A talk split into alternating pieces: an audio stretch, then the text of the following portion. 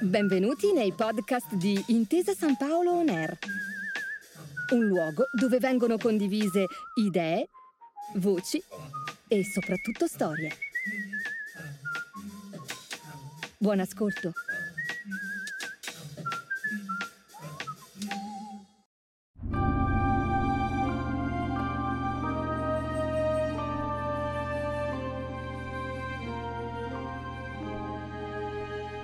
Benvenuti all'Impero Romano, una produzione intesa San Paolo Neir. Io sono Chantal Fantuzzi e vi accompagnerò in un viaggio dalla fine della Repubblica alla fine dell'Impero Romano d'Occidente. Oggi vedremo assieme la transizione dal Principato all'Impero.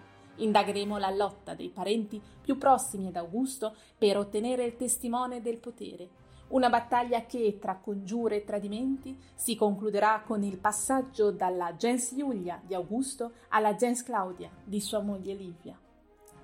In seguito alla battaglia di Azio, erano stati giustiziati Cesarione, figlio di Cleopatra e Cesare, e Antilio, figlio di Antonio e Fulvia. Gli altri figli di Antonio, Iullo, generato con Fulvia, e Selene, Elios e Tolomeo, generati con Cleopatra, furono invece risparmiati da Ottaviano e allevati da sua sorella Ottavia assieme ai suoi figli ed educati da Nicola di Damasco, già precettore alla corte egizia.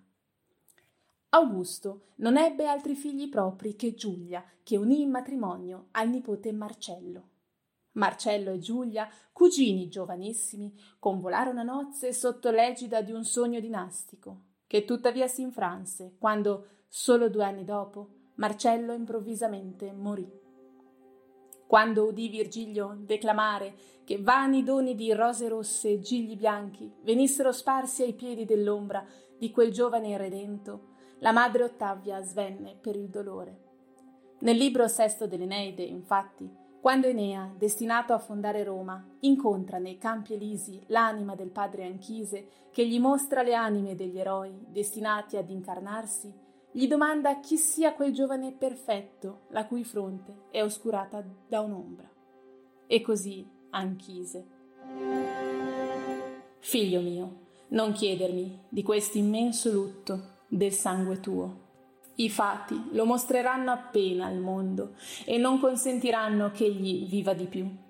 Troppo potente vi parve, o dei, la stirpe dei romani perché potesse avere un tale dono Oh, quanto pianto il popolo del campo riverserà nella città di Marte, e quali esequie o tevere vedrai scorrendo sotto il suo recente tumulo.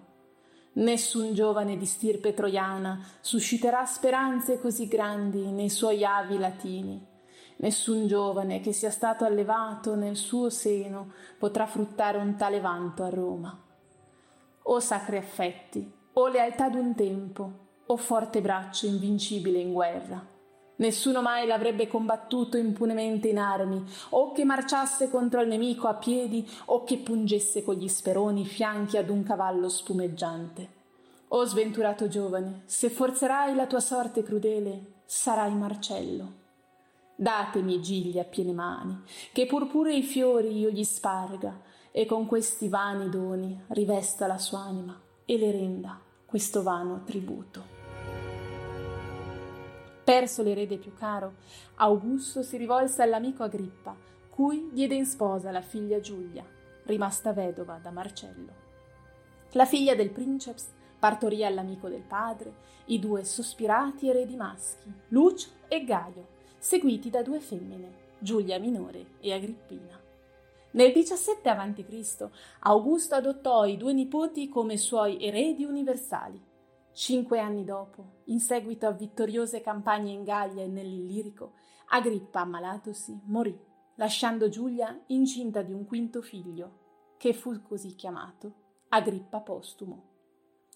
Augusto fece così sposare la figlia, nuovamente vedova, a Tiberio, il quale dovette divorziare da Vipsania, figlia dello stesso Agrippa.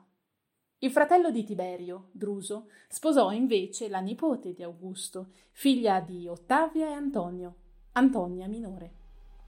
La dinastia del princeps era però destinata ad infrangersi.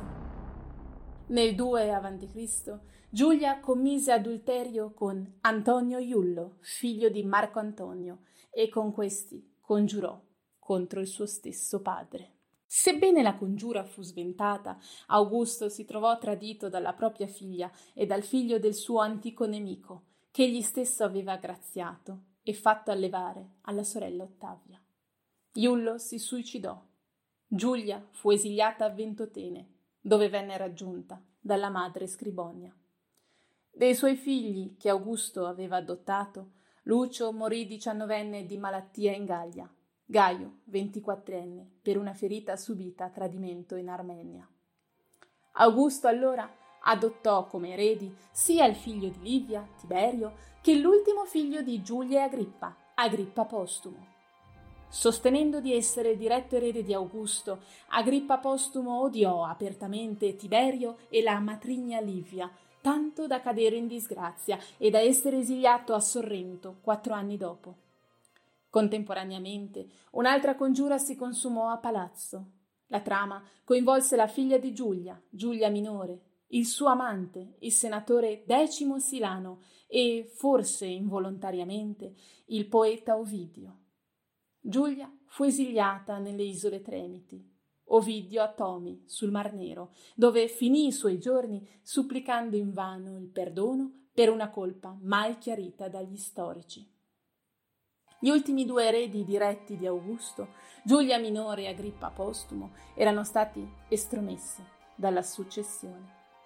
Svetonio riferisce di un vano tentativo da parte di Audasio ed Epicadio di liberare i due giovani e porli come diretti discendenti del princeps, ma il loro destino era segnato. Cassiodione, Plinio il Vecchio e Tacito riportano di un tentativo di riconciliazione tra Augusto e Agrippa postumo, ma allorquando saltò la segretezza dell'incontro e lo stesso testimone dell'avvenimento, il senatore Fabio Massimo, fu costretto al suicidio, gli eventi precipitarono. Agrippa fu ucciso a tradimento da un soldato, forse su ordine di Livia o di Tiberio. Lo stesso anno morì anche sua madre Giulia. Nel 14 d.C., Augusto, morendo a 77 anni, designò suo successore il figlio della moglie, Tiberio. La gens Giulia lasciava così il posto alla gens Claudia.